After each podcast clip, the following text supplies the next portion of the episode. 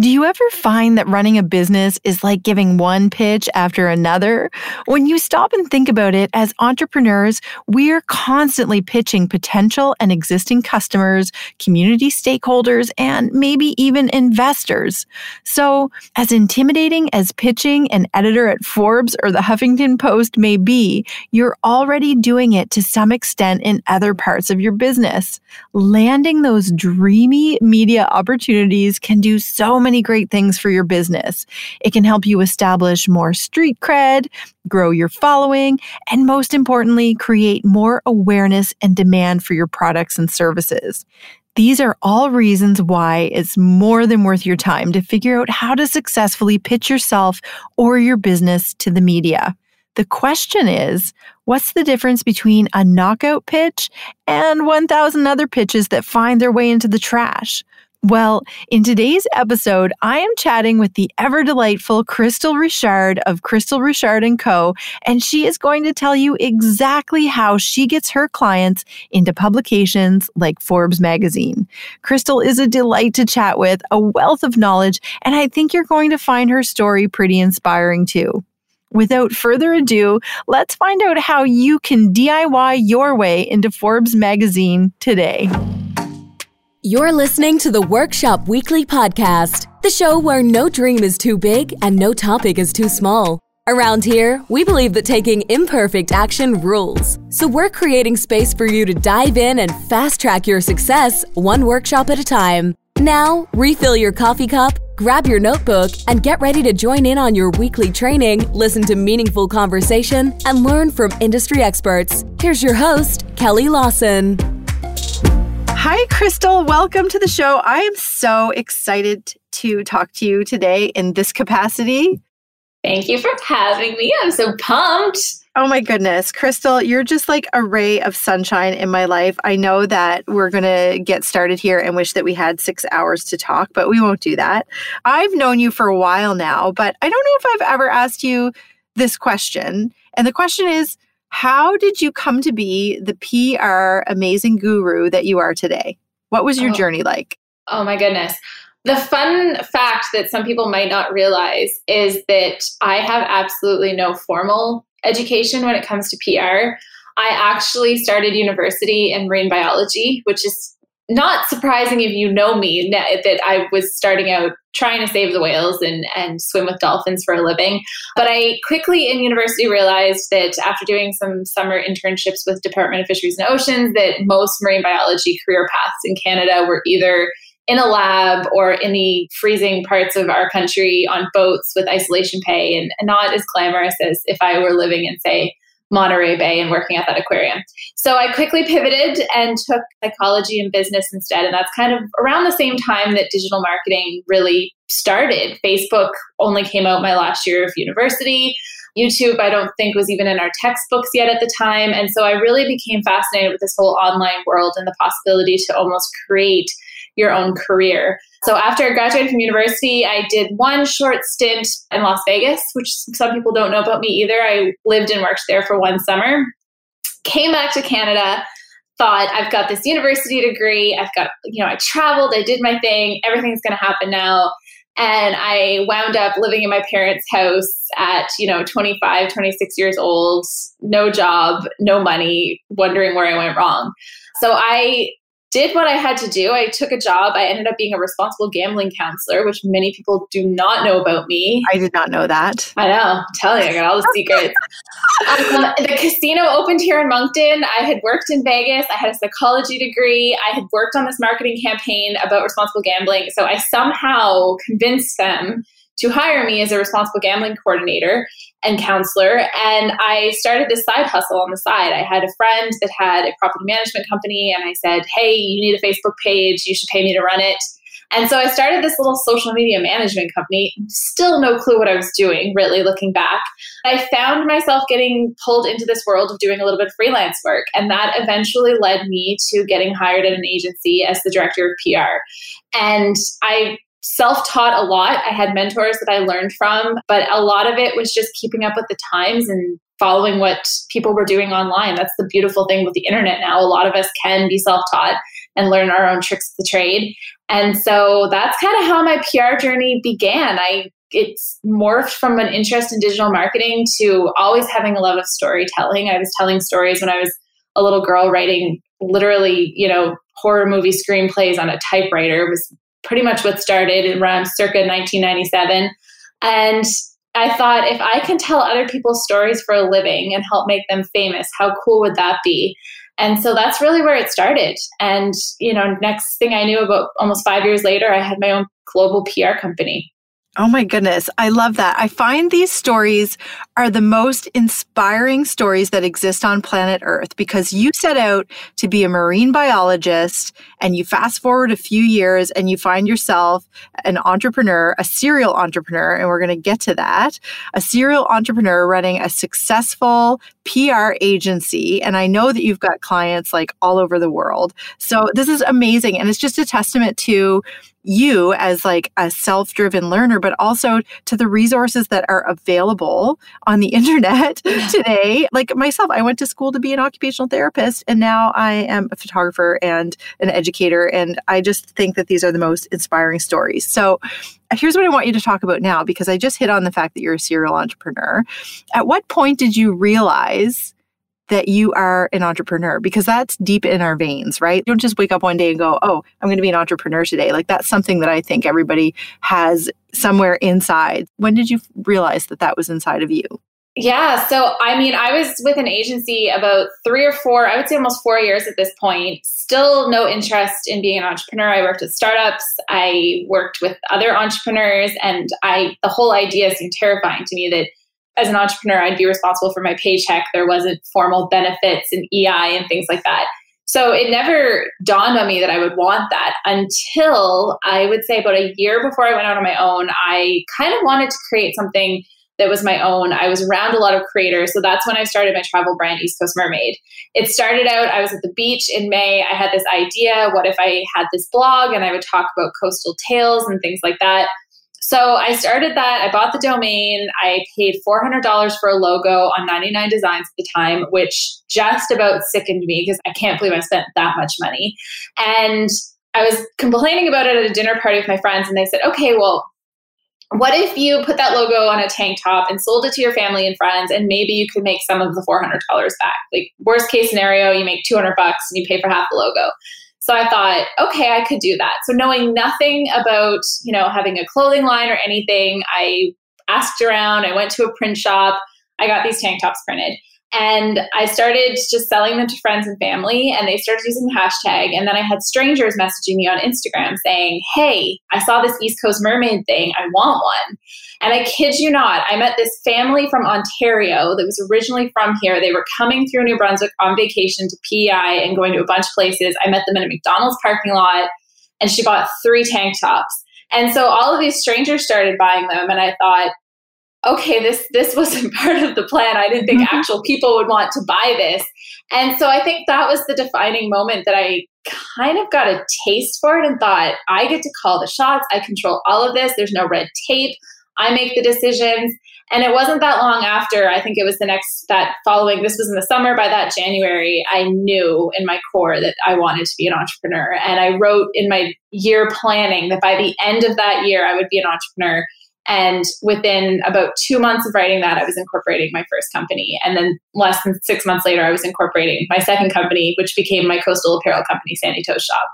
Amazing. So you have 2 apparel shops and a PR agency, and you're a travel blogger. Am I missing anything there? Well, just one apparel. Yeah. One apparel, one coastal apparel, one PR company, and travel blogger. Yeah. Okay. So now it begs the question. How do you manage all of that and still have life balance? I know this is off script, but I need to know how you manage all of that and still have a balanced life. Calendar blocking. Calendar blocking is everything. I fought it for the longest time. When I used to hear successful entrepreneurs talking about calendar blocking, I thought that sounded really sad and depressing. I thought I shouldn't have to schedule a date night. I shouldn't have to schedule time with my family.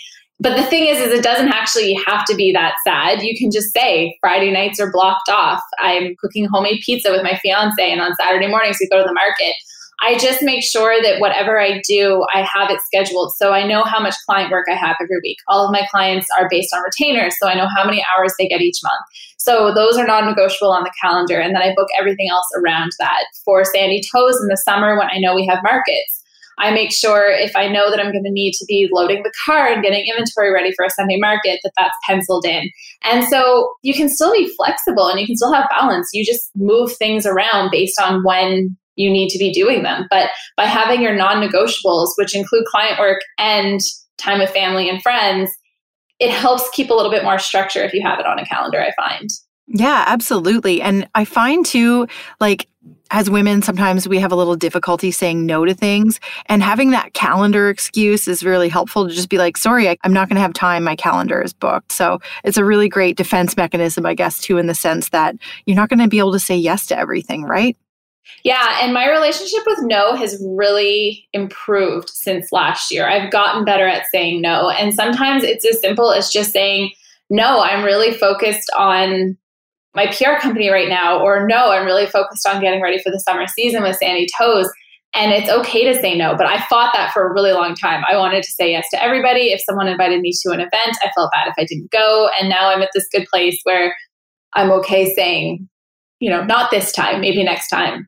Mm-hmm. Yeah, because if you're saying no now, then you're able to say yes to something more amazing later, right? Exactly. I love 100%. It. Okay, I want to talk a little bit about mindset, because you are definitely one of those people in my life that is like powerfully positive all the time. And it, like, you definitely radiate positive energy, and not everybody has that gift, but you do. So I want you to talk a little bit about whether or not you believe that mindset plays an important role in your work. Absolutely. I think one of the biggest themes of my life is doing things I didn't necessarily know how to do, but I just convinced myself I could do them.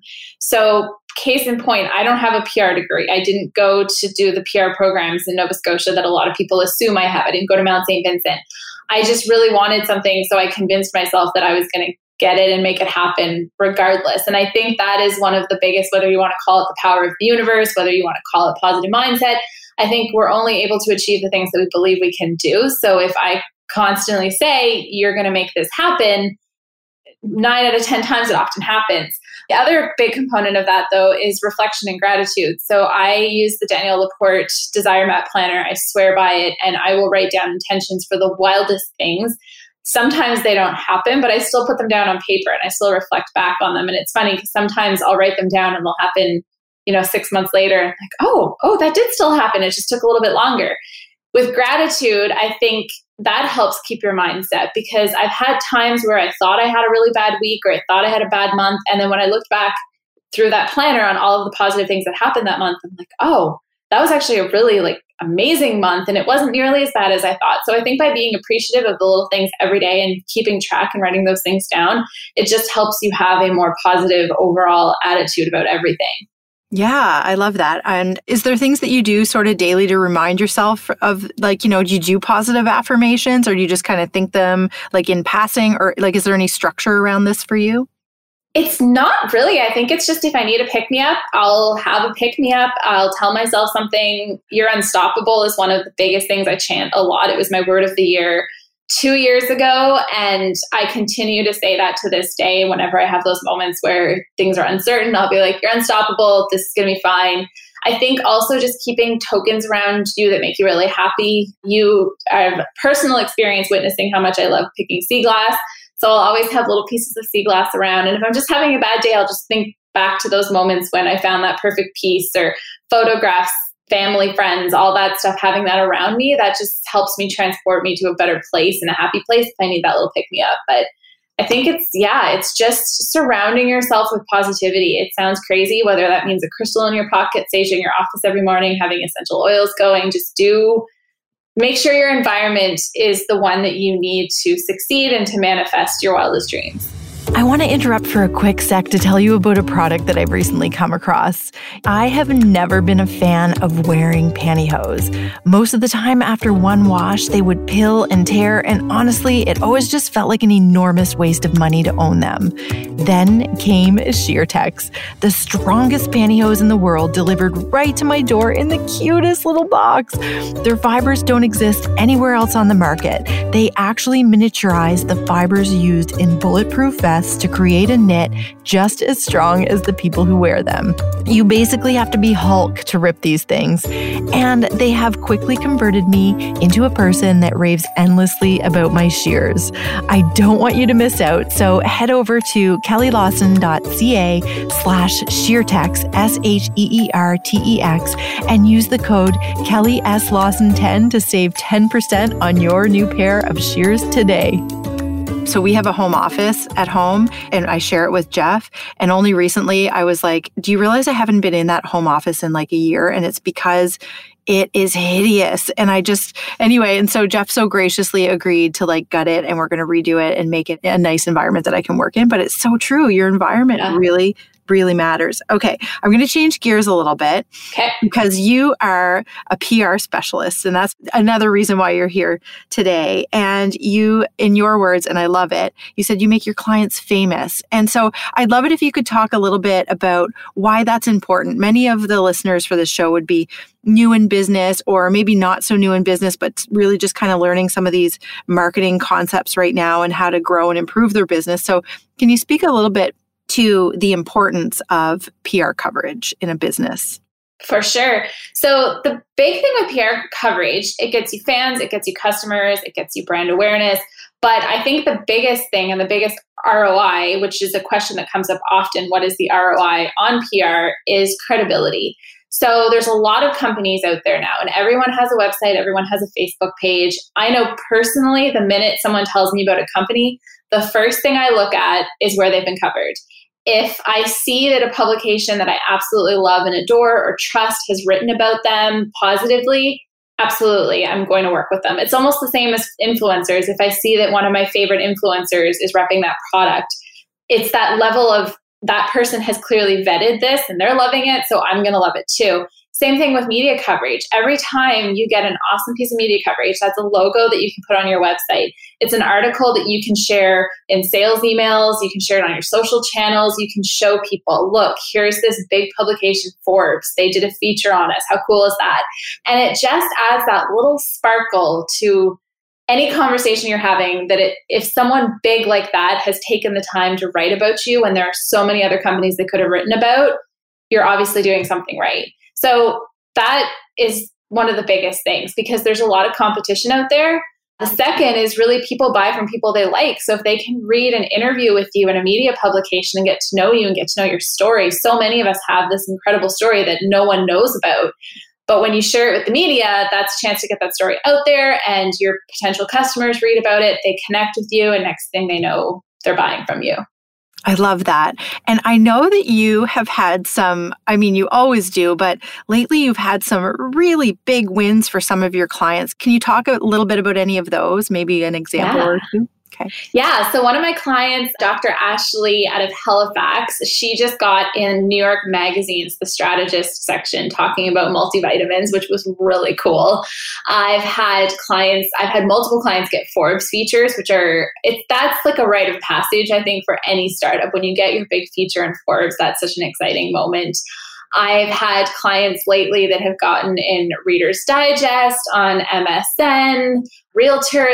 There's been a lot of really huge wins lately. That's what I do for a living. And a couple of weeks ago, we had a week that actually had 17 wins come to fruition in one week, which never happens. Normally it's, one or two a week trickle in, and then you might have a slow week or two.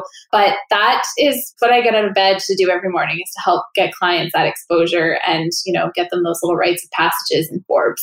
Oh, it sounds amazing. Like, my goodness, what a fun way to spend your day. So, okay, most of our listeners probably wouldn't maybe be big enough or have a company big enough or a budget big enough to hire a publicist or a full-time publicist. So can you give any advice on what maybe they could do sort of DIY style to get some coverage for their business? Absolutely. So the biggest thing everyone needs to realize about PR is that you don't need to hire a publicist.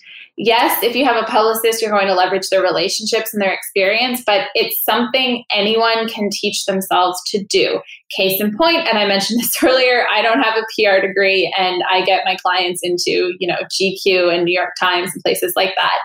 The thing you need is that determination that, okay, I'm going to set an hour aside, and it might only be an hour a week that you have to dedicate to trying to get some PR coverage. And if that's all you have, that's still better than nothing. And saying, I'm going to start and take an hour a week, and I'm going to dedicate that to PR. Put it in your calendar, block it, and each week go back to that hour, get some pitches out there, get to know writers, do a little something to move the needle forward. And that's really all it takes. Oh my goodness, an hour a week. Well, that sounds pretty doable. So what are the specific things that maybe a business owner or maybe a small team could be doing like day to day within that hour per week to get closer to getting some PR coverage? Yeah. So when it comes to that, I have, you know, my 3 tried, tested, and true steps to doing this each week. The first is always be pitching. It's scary. I've had a lot of pitches completely backfire. I've had journalists be mean to me before. It's not the easiest thing ever. But once you can get over that fear of sending your first pitch, sending your second pitch, and getting into a habit of pitching every week, it gets a lot easier and it's less scary. And you won't take it as personally when someone says no.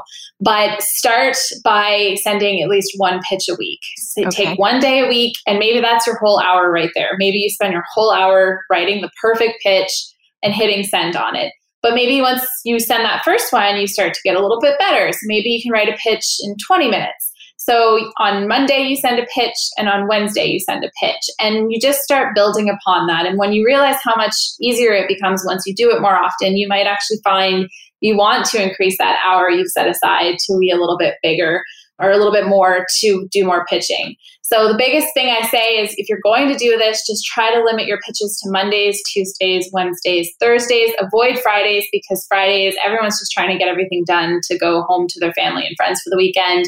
Most pitches will fall flat on a Friday. So keep them from Monday through Thursday and always try to make sure they're sent before 3:00 in the afternoon because no one wants to send a pitch at supper time when a journalist is just trying to get out of the office.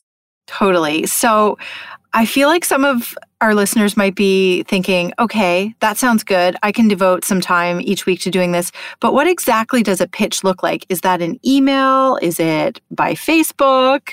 Yeah, that's true. That's a really great question. So when I say a pitch, I typically mean an email. Back in the day, we used to call media. Most media do not want you to call them. There are some old school traditional exceptions to the rule. I've talked to radio stations before and TV stations over the phone. But for the most part, it's an email. So it's something that you sit down and write. You find a writer, a journalist, an editor, a producer, whoever the contact person is at that outlet, and you send them a one-on-one pitch that's personalized to them, explaining why you want to get covered, what you would like to achieve by working with them. So it could be just saying, hey, I'm a doctor and these are my areas of expertise. Next time you're writing a story on, say, multivitamins, I would love to weigh in on that. Maybe it's that you work in e-commerce. So you're reaching out to an e-commerce writer and saying, listen, I run a 6-figure e-commerce business on Shopify. If you're doing any articles on ways to succeed and grow your business on Shopify, I would love to weigh in on that. So that sometimes can be as easy as that. Sometimes it's telling that writer what you do for a living, why your company's cool, what your hook is, that you just raised, $7 million. Those different things. There's so many different stories and really dialogues that you can pitch to these outlets that you really shouldn't be running out of things to pitch. I love it. Okay, I have 2 follow-on questions for this one. The first one is, how do I find who I'm going to send the pitch to? Right. So that takes a little bit of detective work, but it's not too tricky. Typically, what you would do is you would start by identifying what your outlet is. So for all intents and purposes, let's use Forbes. You want to get your company into the pages of Forbes. So you would go to Forbes' website, or you would pick up their magazine at local bookstore or wherever they're selling magazines these days. And you would take a look at what other articles are being written. So look at what industry you're in and then find what writers are covering that, what we in the industry call the beat. So let's say you want to pitch your female entrepreneurship story. Look to see, Forbes has a section called Forbes Women. Find writers who write for that column and talk about women's success stories. From there, once you figure out one or two writers that cover that beat, then you just have to track down their email address, which can be easier said than done. If they work for Forbes, they probably have a staff email. Oftentimes, it's just the first initial of their first name and then their last name at Forbes.com. But Forbes has a lot of contributing writers now. And so you might actually have to do a little Google, find their website. Most of them, if they're a freelance writer, do have their email on the website because they want more writing work. Sometimes it's in their Twitter bio. So there's little things you can do to get clever to track down their email address, or just Google their name. What's their email address will sometimes work too. I used to feel like I lived in a perpetual Groundhog Day. Every Sunday, I would need to sit down and take time to think about what I would cook for the week, make a list of what groceries I would need to buy, and then go spend hours at the grocery store collecting the ingredients, sometimes needing to visit 2 or 3 places to find everything I needed. And still, we felt like we were eating the same meals over and over. Enter HelloFresh. The meals are pre-planned, the groceries are gathered, and everything I need to prepare delicious meals for my family is dropped off at my door once per week. We are discovering new delicious recipes every week. I am getting the hours of meal prep time back. There is no food waste, and best of all, every meal can be prepared in just 30 minutes. Visit kellylawson.ca/HelloFresh to check out some of my favorite meals and save $40 on your first box. That's kellylawson.ca/HelloFresh. So I'm guessing that it's probably not very common that you would get maybe a response like right out of the gate. So what do you do in that case? Do you just continue to send pitches to the same person over and over until you get a response, or what do you do? So I typically recommend waiting 3 to 5 business days before you follow up. Give them a chance to find the email. Oftentimes, you will have to send a follow-up. Very rarely, unless the stars absolutely align, will you get a response right away on the first email. So always send a follow-up email, usually, again, 3 to 5 business days later. Just send them a quick nudge, but if you can add a little something to that email, that helps too, instead of just saying, hey, so-and-so, I was wondering if you read my email. Can't wait to hear from you. You could put something like, I forgot to mention, did you know that we just won this exciting award last week? Did I mention that we just raised some funding? Find a little nugget that you left out of the first email to put in that second email, just to give it a little extra something. From there, you have 2 options. You can just call it quits after that one. I like to sometimes still send a third follow-up pitch that's very basic and very, this is the last time I'm going to reach out. I just wanted to double check that you aren't interested in this. And those will sometimes actually seal the deal. I've had a lot of success with that third follow-up. And oftentimes it's a matter of, I'm so sorry, I meant to respond to you, but I got busy, I got distracted. Always make sure you're waiting at least 3 to 5 business days between those emails, and don't be pitching their coworkers while you're waiting. That's the biggest faux pas, because journalists talk. And it's not so much the proverbial water cooler as much anymore as they could be in a Slack channel together. They could be in a pitch meeting with the same editor. So if you have one writer that's saying, I got pitched this story, and then another writer's like, that girl reached out to me too, can be really bad and make everyone look bad. So just try to stick with the same writer. If you don't hear anything back from them after that third pitch, after say 3 or 4 days, it's a safe bet you can move on to someone else. Okay, that's good to know. I would not have ever known that, because it's a whole other world. What about if you're pitching competing publications? Is it okay to do that? Yeah, as long as you're not offering an exclusive to anyone. So an exclusive is when you give that publication the right to break the news at a certain day and time. So if you're offering one outlet an exclusive, it's really bad practice to go and say to their competitor or any other outlet, hey, I'd also like to give you an exclusive, because you might have 2 publications both write you back and say, I'll take it. And then you've got that awkward, well, this one wrote me back first, but now I have to go tell this other one that they can't have the exclusive anymore. And no one's happy from that. So my advice there is, if you are thinking about offering an exclusive, which most people in this day and age don't do anymore anyway, but if you were thinking about it, start your outreach early enough in advance of your launch that you can send each email with enough time in between to make sure that you're not having any overlap. Okay. So you're going to want to reverse engineer it a little bit. Yeah. I love it. Okay. So always be pitching. Any other tips for people who are going to DIY this? Yeah. So my second tip that I always swear by is to spend anywhere from 5, 10, 15 minutes a day hanging out on Twitter. Now, there's a lot of people, whenever I say this, that think Twitter's dead. They're not on Twitter. If you are trying to get in the media, you should be hanging out on Twitter. And here's why. Most journalists and media are still quite active on there. They're often looking for sources on there. I often see writers and journalists saying, here, I'm working on this story. Does anyone know someone who can weigh in or who has experience? But it's a great way to, if I'm going to be perfectly honest, suck up to the media.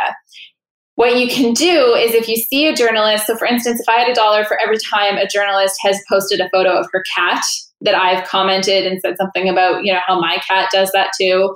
Not even going to lie, I've probably pretended I've had pets before, like turtles and sloths. I mean, I really wanted turtles, so that might be part of my manifesting thing I talked about earlier.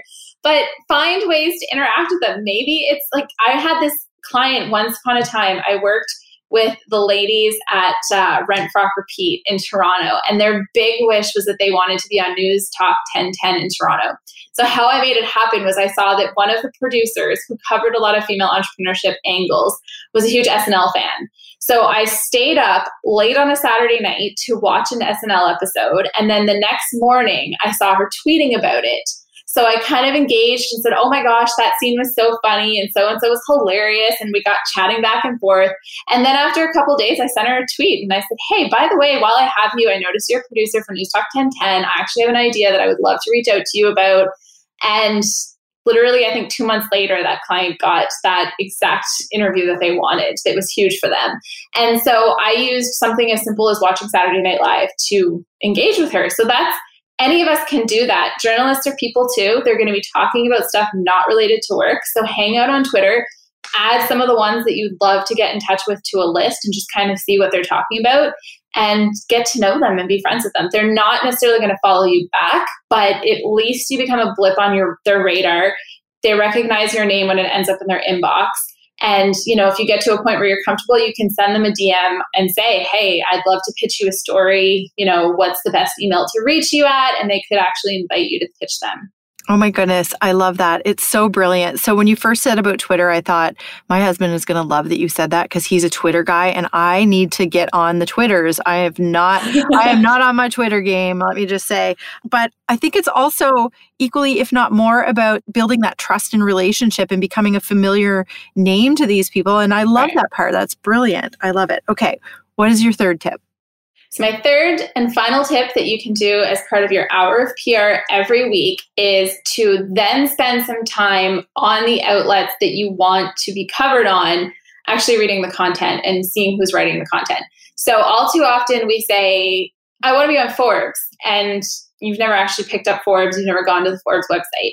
Actually read these publications that you want to be covered on to see what kind of content they're writing, to see who's covering what topics. And that way there, you're actually going to your question earlier, find the people you should be pitching your story to. So if you spend, you know, it can be anywhere from 5 to 10 minutes, just go to some of the outlets, Forbes, FastCo, New York Times, Refinery 29, Women's Health, Cosmopolitan, whatever outlet it might be, read some of the articles. And then to take it a step further and tie it into point number 2, if you find an article that you love by a writer who would be perfect for you to pitch, take the article, share it on Twitter, and tag that writer if they're on Twitter. Take the 15, 20 seconds it takes to look them up, find out their Twitter handle, because oftentimes when you click on that tweet this box on websites, it'll include the media outlet, but very few of them will actually include the author of the article. So if you take the time to add their name, you've just won a whole bunch of brownie points with them, and then they'll really appreciate that. And so then when you go to pitch them in a week or two later, oftentimes it's like, oh, I know her. She's the one that tweeted my article and said that she loved it. So that's the third one. And that's a great thing to do on Friday, because I said earlier, Fridays are bad pitch days. So spend your Fridays engaging on Twitter, checking out some articles, looking at outlets, and finding what your approach is going to be for the following week. Oh, I love it. It's so strategic. And I love just geeking out on strategy. And that was a very juicy tip. I love that. So I'm guessing that some of these journalists get pretty loaded inboxes. They're probably getting pitched quite a bit. So what advice do you have for being able to stand out a little bit in that sea of pitches that's probably landing in their inboxes on Monday morning? Right. So subject line goes so far. Make sure you have a compelling subject line. Mm-hmm. And oftentimes those are one of the first things I work on with clients. We'll look at all of their successes, their stories, and we'll come up with really good hooks. That's what I like to call them. And that is ultimately a subject line. Sometimes if it's an outlet that's a little bit funner and more playful, I'll add an emoji just to be a little different because I don't think everyone pitches with an emoji. If you want to do an exclusive and you put exclusive in that subject line, that's definitely going to catch someone's attention if they're looking for a juicy tip and they're scrolling through their inbox and they see exclusive in cap blocks. But so the subject line is one thing. Two, if you're doing your smart PR habits and, you know, engaging with them on Twitter, they might recognize your name from being a blip on their social media. So that will help if they're sifting through. Third, if they do open your email and now you've made it because they've opened your email, but you're up against every other pitch they've received that day, it's really, again, comes down to having that compelling hook. Everyone's launching a company. Everyone's raising funding. What makes you different? And that often takes a little bit of self-reflection of where you came from, what your story is. People don't want to write about products. They want to write about people. But all too often, people just pitch the product, pitch the new feature, pitch whatever they're launching. Talk about the story behind it. Are you a woman who, you know, you were bankrupt and you were living on your friend's couch in New York City and doing everything you could possibly do to bring this company to life, and someone took a chance on you and you made it happen and now you're empowering other women? These kinds of stories, people love that. So zoom in on that story that makes you unique and not necessarily your product that might be already a saturated market, if that makes sense. Have you guys seen my new website? It's pretty gorgeous. And if I know you, you're probably feeling like your website isn't as good as you'd like it to be, and you're struggling a little to find the perfect solution. Well, my friend, I have some advice for you. Get a Tonic site. Until I discovered Tonic, I was on that struggle bus too. And my Tonic site has forever changed the way I show up online and in my business. Tonic sites are completely customizable, they're code-free, and built with all the best marketing strategies in mind. It's time for you to have a site that looks just as good and probably even better than others in your industry so you can finally stand out in a way that's perfectly unique to you. And today, I'm giving you that extra little nudge that I think you've been waiting for. Save 15%, that's up to $200 on your new site. Just go to kellylawson.ca/tonic site to find your perfect site and use the code KellyLawson to save 15% on your gorgeous new site today. I have a bit of a more general question now because I'm thinking that people are probably listening to this and they're thinking like, ooh, like, okay, these are good tips. Okay. But how does a business owner or a marketing team in a business or whatever, a small business owner know that they should maybe be seeking PR coverage? Really, I like to think that everyone is worthy of PR coverage in some shape or form. I think what it comes down to is deciding what that story you're going to share with the media might be. So oftentimes, if you're selling something, an outlet will ask, are you profitable yet? A lot of startups who are bootstrapped or, you know, even going through funding might not be what we consider quote unquote profitable yet. So they need to come up with something else that's compelling. Oftentimes companies might not have a product yet to sell, but they might have the idea. Well, there's going to be a lot of journalists that are going to say, we need a product to actually be able to cover.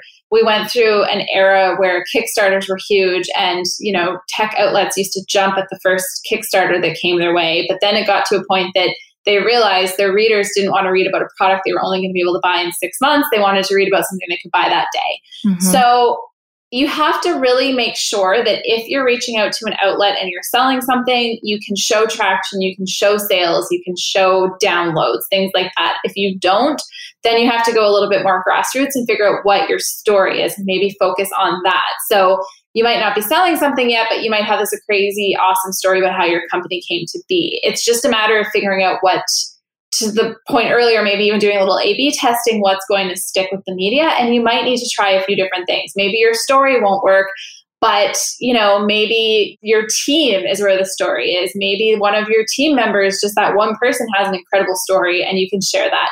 there's always something that you can share with the media that's going to pique their interest. And at the very least, if you're an intelligent human being, you can be an expert source. So, you know, maybe your company isn't ready for media coverage yet, but you can weigh in on entrepreneurship. You can weigh in on running a remote team, different things like that. If you really, you know, scratch the surface, there's stuff buried underneath that you can definitely turn into a PR pitch. I love it so much. Okay. I have a couple of questions. The one question that's kind of standing out to me right now is, what is the potential kickbacks of getting coverage? Like, let's say you get covered in Forbes magazine, because that sounds like it's, you know, like a pretty enormous win for a client. What are the kickbacks? What are the benefits that happen after that type of coverage or potentially could happen? Yes. So I like to be very transparent in that oftentimes there's this idea that if you get this massive media win, your website's going to crash, your sales are going to go through the roof. That's not always the case. And I'm not going to sit here and lie to anyone and say that it is. But what you do get is major bragging rights.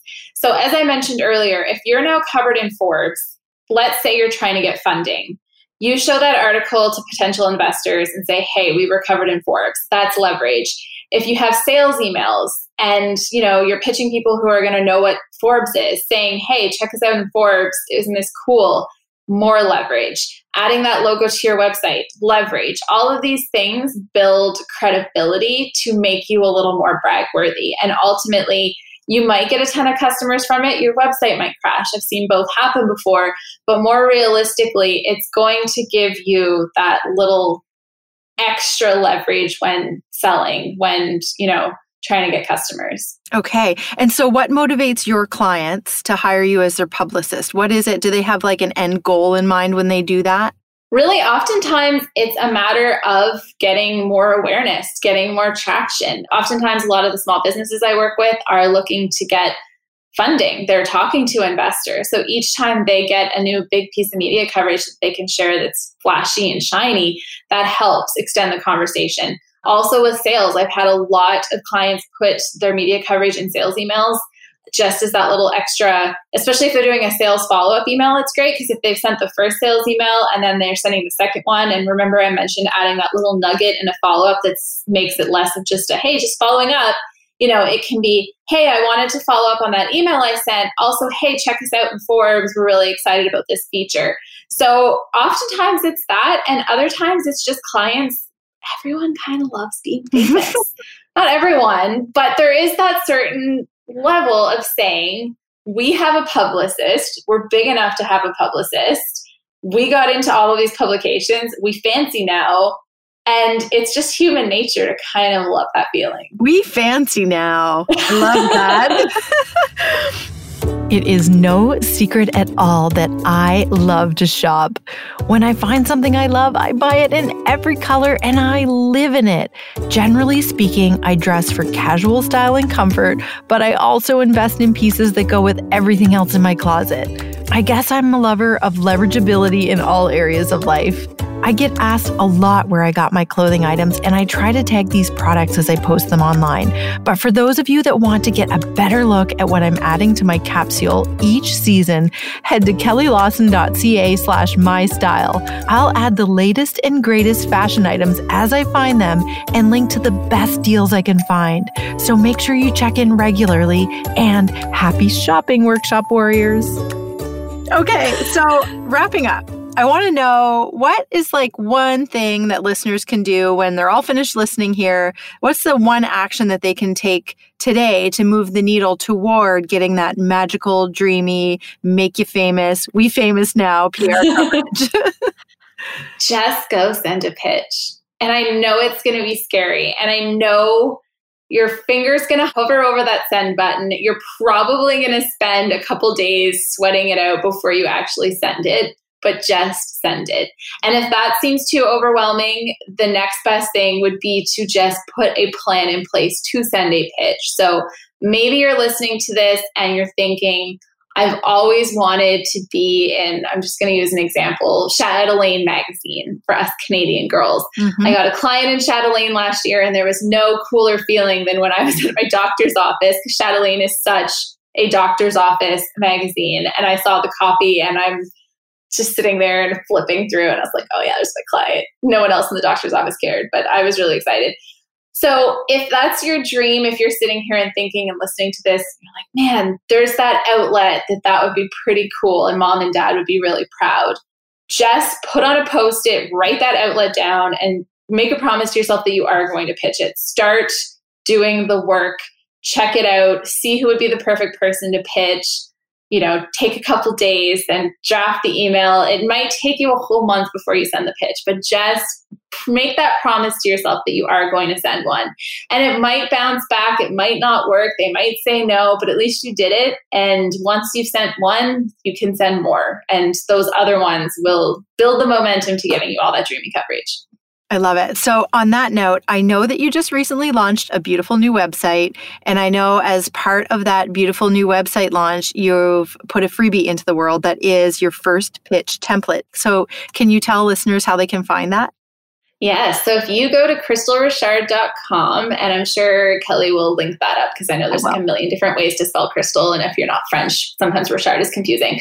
Go to crystalrichard.com and right on the homepage, there is a photo of me sitting on a helipad with a lighthouse in the background, which doesn't get more on brand than that Kelly took.